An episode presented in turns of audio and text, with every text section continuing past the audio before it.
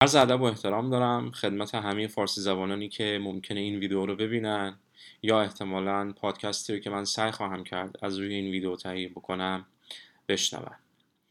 اجازه بدید با چند تا مثال وارد بحث اصلی خودم بشم. فرض بکنید در روزی روز روزها شما به دلیل خلافی که هنگام رانندگی انجام دادین مبلغ 100 هزار تومان جریمه شدین. و بعد فرض بکنید که در همون روز چند ساعت بعد متوجه شدین که برنده 100 هزار تومن جایزه از طریق یکی از حسابایی که در یک بانک داشتین شدین. اگرچه ممکنه بگین 100 هزار تومن پولی نیست اما به هر حال بدون اینکه تلاشی کرده باشید برنده پولی شدین. خب پس تو این مثال ما شما ابتدا 100 هزار تومن جریمه شدین و بعد 100 هزار تومن پول برنده شدین. اما اجازه بدید یه فرد دیگه رو هم در نظر بگیریم. یا شما توی یه روز دیگر رو. تو اون روز شما به جای اینکه ابتدا 100 هزار تومن جریمه بشین و بعد 100 هزار تومن برنده بشین این اتفاق براتون برعکس میفته یعنی اول متوجه میشین که به دلیل حسابی که تو یکی از بانک داشتین 100 هزار تومن برنده شدین. و بعد وقتی در راه منزل تو ماشین خودتون رانندگی می‌کردین به دلیل خلافی که مرتکب شدین 100 هزار تومان جریمه شدین. به نظر شما تو کدوم یک از این حالات خوشحال تر خواهید بود؟ یا نه به دلیل اینکه 100 هزار تومان به دست آوردین و 100 هزار تومان از دست دادین و در هر دو حالت جمع این دو صفر میشه میزان خوشحالی شما تفاوتی نمی‌کنه. و بعد خودتون رو مقایسه بکنید با کسی که نه 100 هزار تومان برنده شده و نه 100 هزار تومان جریمه شده. کدوم یک از اینها کدوم یک از این افراد خوشحال تر خواهد بود؟ بذارید مثال دیگه بزنم. فرض بکنید که در یک شرکت مشغول به کار هستین و مدیر اون شرکت به دلیل اینکه مدیر خیلی خوبیه هر سال بدون اینکه مجبور باشه بدون اینکه قانون مجبورش بکنه مبلغی درصدی از سود شرکت رو به عنوان پاداش به شما میده در انتهای هر سال. بنابراین شما انتهای هر سال مبلغی رو با وجود اینکه قانون نیست از سود شرکت دریافت می‌کنید. و بعد فرض بکنید که در یکی از این سالها به دلیل اینکه وضعیت اقتصادی نامناسبه کمان که الان هست مدیر شرکت تصمیم می‌گیره که این کار انجام نده. خب حالا به این فکر بکنید که آیا شما خوشحال خواهید بود چون حقوق اصلی خودتون رو دریافت کردید و چیزی از اون کمتر نگرفتید یا نه؟ خوشحال نخواهید بود به دلیل اینکه اون اضافه حقوقی که هر سال دریافت می‌کردید که قانون هم نبود به شما پرداخت نشده. کدوم یک و چرا؟ بذارید بازم یه مثال دیگه بزنم.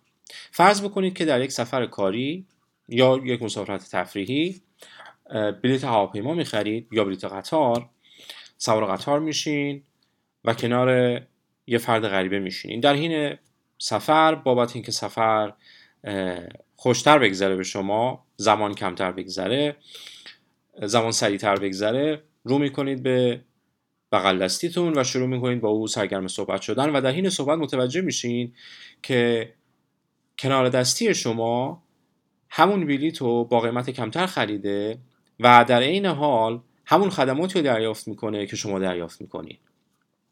شما چه حسی خواهید داشت؟ خوشحال ناراحت یا خونسا؟ چرا؟ اجازه بدید بازم یه مثال دیگه بزنم. فرض بکنید که شما می‌خواید در یک مناظره شرکت بکنید. می‌تونه سیاسی باشه مناظره اقتصادی باشه هر موضوعی که شما در موردش علاقه دارید. و بعد این شانس رو به شما میدن که انتخاب بکنید که نفر آخری که در مناظره حرف رو می‌زنه انتخاب بکنید. که خودتون باشید یا فرد رقیبتون. شما کدوم رو انتخاب می‌کنید؟ آیا شما دوست دارید نفر آخری باشید که در مناظره حرف می‌زنید یا نفر یه دونه مونده به آخر؟ چرا؟ بازم اجازه بدید یه مثال دیگه بزنم.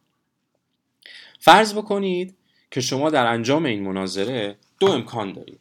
یکی این که فقط دلایلی رو بگید که به سود نظر خودتون خواهد بود یا یه استراتژی دیگر رو هم می‌تونید انتخاب بکنید. و اون اینکه علاوه بر دلایلی که به سود موضع شماست مقداری از دلایلی که به سود طرف مقابل هست هم رو هم بیان بکنید. از میون این دوتا استراتژی شما کدوم انتخاب می‌کنید و فکر می‌کنید کدومی که از این دوتا استراتژی به قانع شدن بیشتر مخاطبتون کمک می‌کنه. خب این مثال رو در نظر بگیرید. همه این مثال ها تو روانشناسی اجتماعی مطرح میشن بهشون پرداخته میشه راجبشون تحقیق میشه بهشون پاسخ داده میشه. و اون چیز مهمی که اتفاق میفته اینه که دلایل پاسخهایی که شما ممکنه برای این سوالها داشته باشین هم مورد بررسی قرار می‌گیرن. چرا؟ وقتی شما ده هزار تومن یا صد هزار تومن ابتدا برنده میشید و بعد صد هزار تومن جریمه میشین در عین اینکه جمع جبری این دوتا صفره اما میزان خوشحال بودن شما فرق می‌کنه. چرا این اتفاق میافته؟ به نظر میاد فرایندی که ما به لحاظ روانشناختی طی می‌کنیم اون فرایند همیشه منطبق با منطق و اون چیزی که ما بهش میگیم لوجیک یا اقلانیت نیستش. روانشناسی اجتماعی اون چیزی که من می‌خوام توی این ویدیوها کاربردش رو با شما در میون بذارم علمیه که رفتار ما آدم ها رو در جمع بررسی می‌کنه. اما دقت بکنید همیشه لزوم لزومی نداره. که ما واقعا در جمع باشیم. خیلی اوقات ممکنه ما تنها باشیم اما تحت تاثیر هنجارهایی هستیم که از جمع آموختیم. خیلی اوقات ممکنه ما تصور کنیم که داریم دیده میشیم.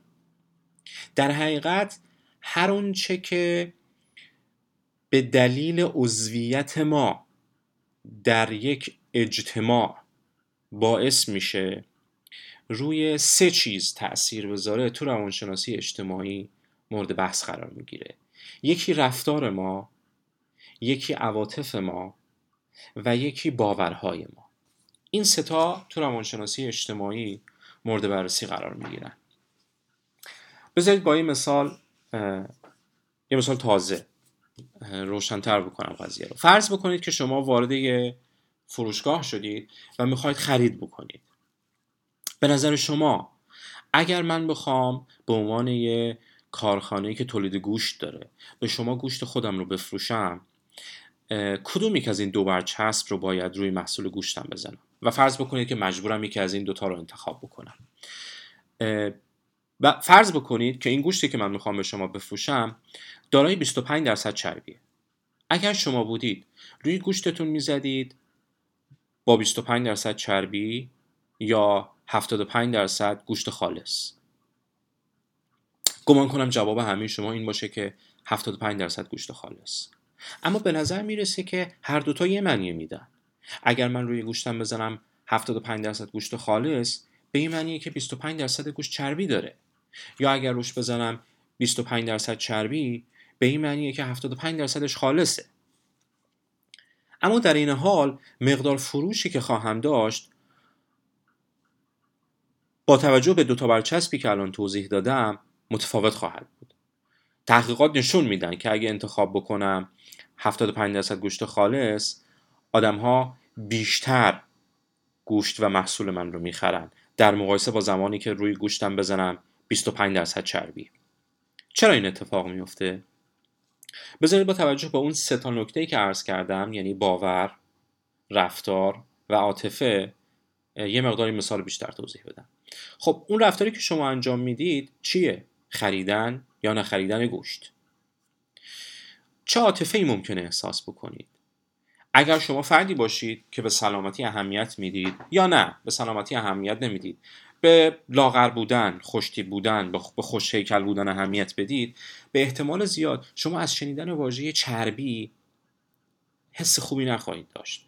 عاطفه خوبی در شما شکل نخواهد گرفت. شما ممکنه یاد تصاویر افراد چاق بیفتین که از نظر شما زشتن. دقت بکنید که میگم از نظر شما. چون ممکنه واقعا برای بعضیا زشت نباشن.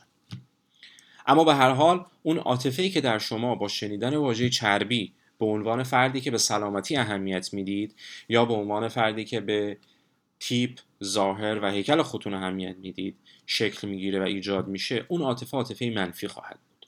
ممکنه چندشتون بشه از اون تصویری که در ذهنتون ایجاد میشه ممکنه احساس انزجار بکنید ممکنه یه حس منفی در شما به وجود میاد. پس شما عاطفه منفی تجربه خواهید کرد و در این صورت رفتارتون چی خواهد بود؟ نخواهید خرید محصول رو. در این بین یه نگرشی هم وجود داره. من تو صحبت ها اشاره کردم که ممکنه شما فردی باشید که به سلامتی اهمیت بدید. این یعنی چی؟ این یعنی شما تو ذهنتون یه باوری دارید که طبق اون باور شما به خودتون میگید که سلامت بودن مهم است. این یه باوره. این یه شناخته که در ذهن شماست. یا ممکنه شما دارای این باور باشید که خوش هیکل بودن مهم است. این یه باوره. پس بنابراین اون چه که من به عنوان تبلیغ برای محصولم انتخاب می‌کنم با همه این ستا تعامل داره. با باور شما با عاطفه شما و با رفتار شما. روانشناسی اجتماعی به هر ستای این امور می‌پردازه.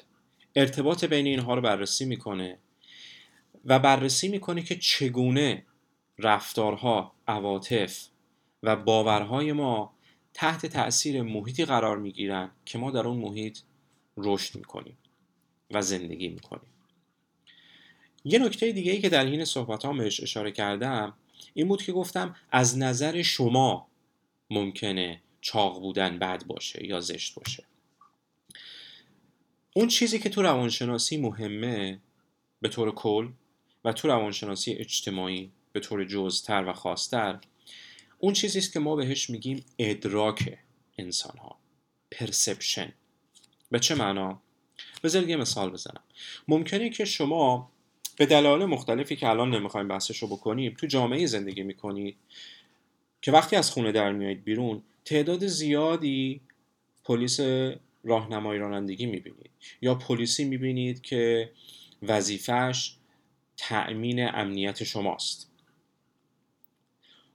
در این حال ممکنه شما احساس امنیت نکنید. خب ما اینجا دو تا نکته جدا از هم رو باید تفکیک بکنیم. یکی این که اون بیرون تعداد زیادی پلیس هست برای ایجاد امنیت من و حس من که با وجود این که کلی پلیس تو خیابون ها گذاشتن برای ایجاد امنیت من اما من همچنان احساس امنیت نمی کنم کدوم یک از اینها روی رفتار باور و عواطف من تاثیر می‌ذاره؟ احتمال زیاد من اگر احساس امنیت نکنم مبتنی بر همین احساسم تصمیم خواهم گرفت. بنابراین به نظر میاد اگر فرد سالسی مثلا رئیس پلیس بیاد بگه که ما از این اطمینان داریم با توجه به اینکه تعداد افراد پلیسی که داریم استفاده می‌کنیم در سطح شهر فراوونن شهروندامون احساس امنیت می‌کنن. اما وقتی توی یه سروی توی یه نظرسنجی از شهروندان می‌پرسن که شما احساس امنیت می‌کنید یا نه فرض بکنید اکثریت افراد بگن خیر. خب کدومش مهمه؟ بر مبنای کدومش باید تصمیم گیری کرد؟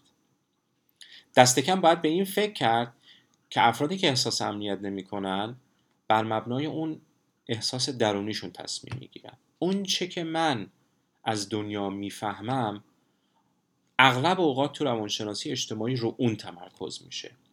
ما به اون چه که اون بیرون وجود داره نمیگم کار نداریم. کمتر می‌پردازیم. به اعتبار دیگه تأکیدمون روی ادراک آدم ها از واقعیات بیرونی در حقیقت واقعیات بیرونی در افراد مختلف احساسات مختلف ایجاد می‌کنن باورهای مختلف ایجاد می‌کنن. به عبارت درستتر آدمهای مختلف از یک امر واحد بیرونی تفسیرهای مختلفی دارن. این تفسیرهای مختلف باعث رفتارهای مختلف میشه باعث عواطف مختلف میشه و باعث باورهای مختلف میشه. بنابراین ما به این ادراک ها کار داریم. از این موقع به بعد من هر موقع صحبت از ادراک کردم منظورم همین برداشتیه که ما انسانها از اون عوامل بیرونی داریم از اون اتفاقی که اون بیرون افتاده داریم.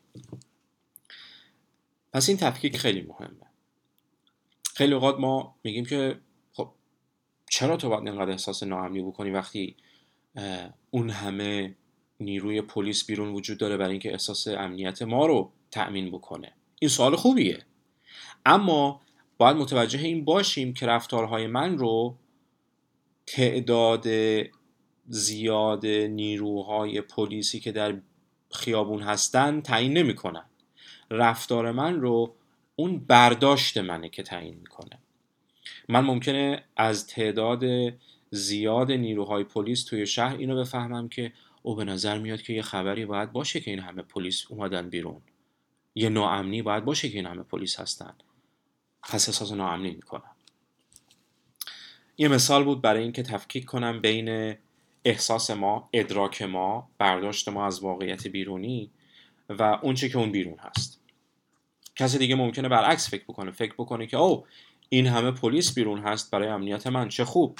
پس اصلا جای نگرانی نیست. چون اگه قرار باشه اتفاقی بیفته این همه پلیس وجود داره و جلوشو خواهند گرفت. بنابراین احساس امنیت می‌کنه.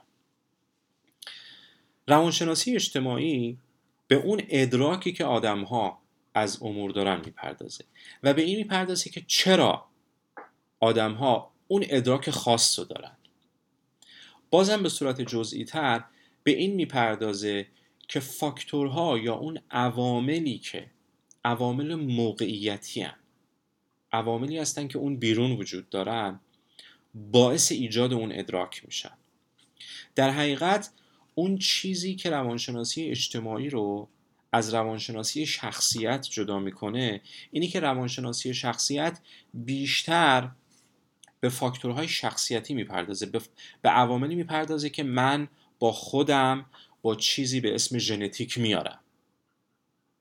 روانشناسی اجتماعی به جایی که به این بپردازه این فاکتورهای شخصیتی رو در مقام دوم قرار میده در مقام اول به این می‌پردازه که اگر افراد مختلف رو با ویژگی های شخصیتی مختلف تو موقعیت یکسان بذارن اون موقعیت باعث ایجاد چه رفتارهایی میشه؟ باعث ایجاد چه عواطفی میشه؟ باعث ایجاد چه باورهایی میشه؟ خب با توضیحی که دادم راجع به روانشناسی اجتماعی و مثال هایی که زدم می‌خواستم این اینو به شما منتقل بکنم که روانشناسی اجتماعی سعی می‌کنه به فاکتورهای بیرونی بپردازه که تعیین کننده رفتار ما. این فاکتورهای بیرونی همونطور که تو مثالهای خودم گفتم راجع به خیلی از چیزهایی که ما به صورت روزمره باهاش ارتباط داریم به ما دانش میدن. شما دائم در حال تصمیم گیری هستید. همه ما دائم در حال تصمیم گیری هستیم. آیا کاری رو قبول بکنیم یا نکنیم؟ آیا کارمون رو عوض کنیم؟ ازدواج بکنیم یا نکنیم؟ از بین دو دختر یا دو پسری که بهمون پیشنهاد دادن کدومش رو انتخاب بکنیم و چرا؟ آیا مهاجرت بکنیم یا نکنیم؟ و چرا؟ چه انتخابی بکنیم که خوشحالتر باشیم؟ با پولی که الان دستمون اومده با پول قلمبه که الان دستمون اومده چطور این پول رو خرج بکنیم که بیشترین حس خوب رو داشته باشیم بعد از خرج کردن پول؟ آیا بریم یه کالایی رو که خیلی وقت دوست داریم و نتونستیم و نمی‌تونستیم بخریم خریداری بکنیم؟ یا نه یه سفر تفریحی بریم؟ همه این مثال هایی که زدم در روانشناسی اجتماعی مورد بررسی قرار می‌گیرن بنابراین گمان نکنید مجموع ویدیوهایی که من می‌خوام برای شما تهیه بکنم مجموعه ای از دروس دانشگاهی یا آکادمیک هستند که قرار روانشناسی اجتماعی رو به نحو دانشگاهی درس بدن. نه من همچین قصدی ندارم. قصد من اینه که سعی بکنم نظریه ها و تئوری هایی رو که در روانشناسی اجتماعی وجود داره کاربردشون رو در زندگی روزمره به شما منتقل کنم. و به شما بگم که خیلی از تصمیم هایی که می‌گیرید تحت تاثیر اون عواملی قرار دارن که تو روانشناسی اجتماعی مورد بررسی میشن و متاسفانه به دلیل اینکه روانشناسی اجتماعی کمتر در جامعه شناخته شده افراد نسبت به اون عوامل آشنایی ندارن. و این عدم آشنایی باعث میشه که گول اونایی رو که این عوامل رو می‌دونن و به کار می‌گیرن بخورن. مثل همون مثالی که در مورد 25 درصد چربی یا 75 درصد گوشت خالص زدم اون مثال از جمله مثال هایی که نشون میده اونهایی که تبلیغ می‌کنن می‌تونن با تبلیغات خاص و هدفدار رو ما تاثیر بذارن بدون اینکه ما خودمون اطلاع داشته باشیم. بنابراین کاربرد روانشناسی اجتماعی در بسیاری از زمینه ها می‌تونه دیده بشه. من سعی می‌کنم تو ویدیوهایی که در آینده برای شما تولید می‌کنم کاربرد نظری های روانشناسی اجتماعی رو تو زندگی روزمره به شما بگم. اما یه شرط داره. و شرط عمده اینه که شاید بیشتر از یه شرط. و اون اینه که شما باید دست کم دو کار بکنید. یکی این که آماده باشید خودتون رو تغییر بدید. به اعتبار دیگه آماده باشید به خودتون نظارت بکنید. اگه بخوام واضح تر بگم خیلی اوقات هست کارهایی که ما می‌کنیم باورهایی که ما داریم عواطفی که تجربه می‌کنیم اینطوریه که ما نظارتی روش نداریم. یعنی ما معمولا مثل یه عرصه میمونیم که اینها میان و میرن. ما دست کم فعلا نمیگم روش کنترل داشته باشیم. دست کم میگم روش نظارت داشته باشیم. بنابراین تو ویدیوهایی که من تولید می‌کنم خیلی اوقات از شما خواهم خواست که رجوع بکنین به بعضی از تجربه هایی که تو زندگی داشتین و ببینید که اون تجربه ها چگونه بودن.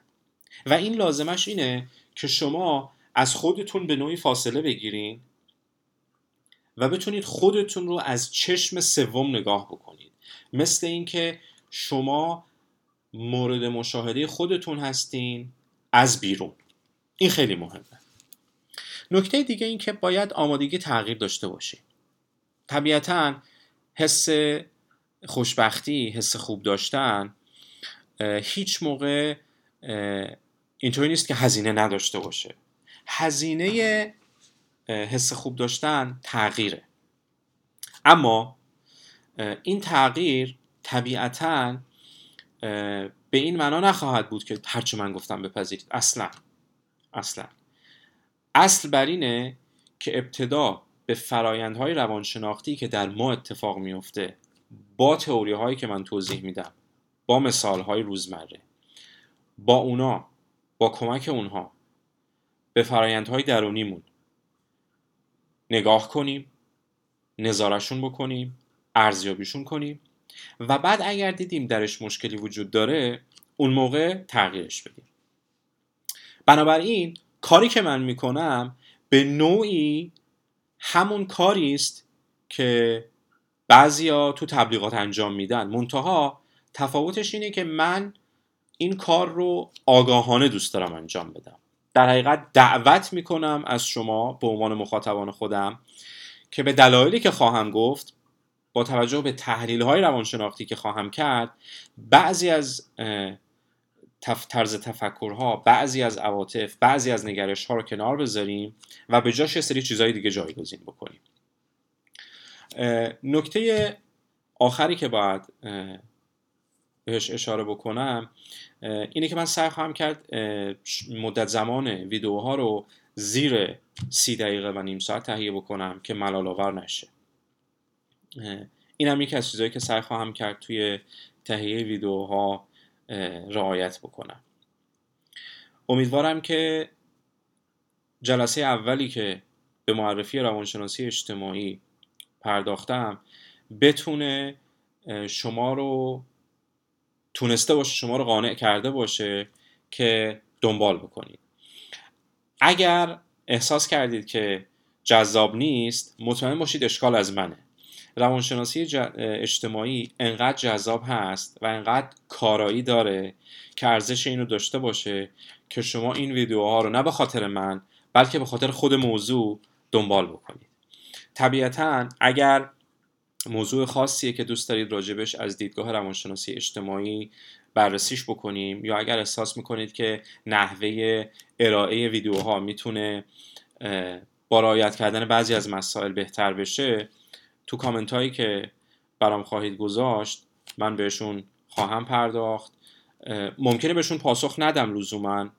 سعی می‌کنم این اتفاق بیفته. مخصوصا الان که گمان نکنم زیاد کامنت داشته باشم.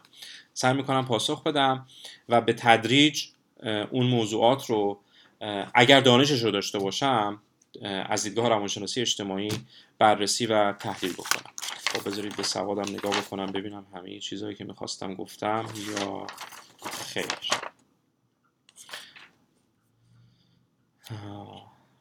و یه نکته دیگه هم عرض بکنم به عنوان نکته آخر.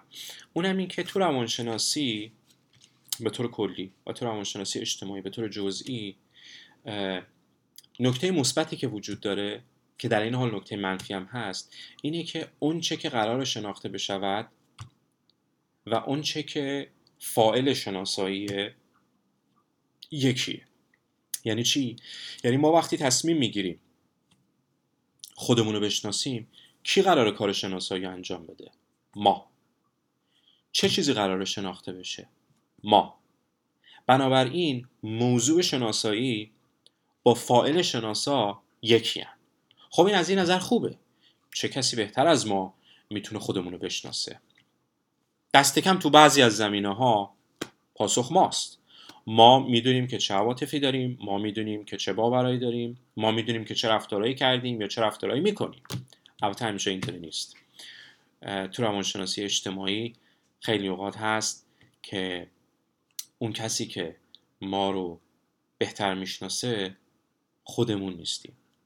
ممکنه یه ناظر بیرونی باشه. توضیح میدم که چرا انشالله آینده. اما فقط می‌خواستم اینو اشاره بکنم که این ویژگی که فائل شناسنده و اون چیزی که شناخته میشه تو روانشناسی به طور کل و تو روانشناسی اجتماعی به طور جز یکی هن. گمان کنم که برای جلسه اول کافی باشه. سرتون رو درد آوردم. بذارید یه شعر از مولوی بخونم. البته اگر توش نکته هست که ممکنه برخورنده باشه باید یقه مولوی بگیرید مولوی توی داستانی میگه که تو بخشی از یکی از داستانها میگه که یه فردی یه سوزنی یا یه تیغی توی پاش رفته بود و این خیلی اذیت می‌شد موقع را رفتن و پاش آورده بود گذاشته بود رو پای دیگرش و با توفی که می‌زد به پاش می‌خواست پیدا بکنه که این تیغ کجاست. دیدی ما این کارو می‌کنیم گاهی اوقات. یه تیغ کوچولو میره تو پامون تا پیداش نکنیم راحت نمیشیم. مولوی از این تمثیل از این مثال استفاده می‌کنه و یه جایی از یادم نمیاد دفتر چندمه. اونجا میگه که وقتی که یه خاری در پات میره اینقدر تلاش می‌کنی که درش بیاری. حالا اگه خار تو دلت رفت چی؟ من اینو اینطوری تعبیر می‌کنم که ما کلی هزینه می‌کنیم کلی زمان می‌ذاریم. هزینه که میگم فقط پول نه. هر منبعی که ما در اختیار داریم زمانمون پولمون از اینا می‌ذاریم برای به دست آوردن منافع مادی. اما اگه از همون بپرسن چقدر هزینه می‌کنیم برای بهتر شدن حالمون برای اینکه ببینیم آیا خاری تو دلمون هست یا نه. گمان کنم اونقدر که باید هزینه نمی‌کنیم. این نیم ساعتی رو که من تهیه می‌کنم فیلمایی رو که من تهیه می‌کنم و همون هزینه ای فرض کنید که برای بهتر شدن حالمون خواهیم گذاشت. به قول مولوی اگر بیتش درست خاطرم باشه میگه آ نه بیتش الان یادم نمیاد. ببخشید. یه خار خار در خراب کردم. بله، به حال بیت مولوی یادم نمیاد. اما این مهمه که برای خار تو دلتون حتما حتما حتما یه فکری بکنید. امیدوارم که تو این سلسله برنامه ها با من باشین. منتظر نظراتتون هستم. تا جلسه دیگه برنامه دیگه امیدوارم که حالتون بهتر و خوشتر باشه. ممنون از اینکه با من بودین. خدا نگهدار.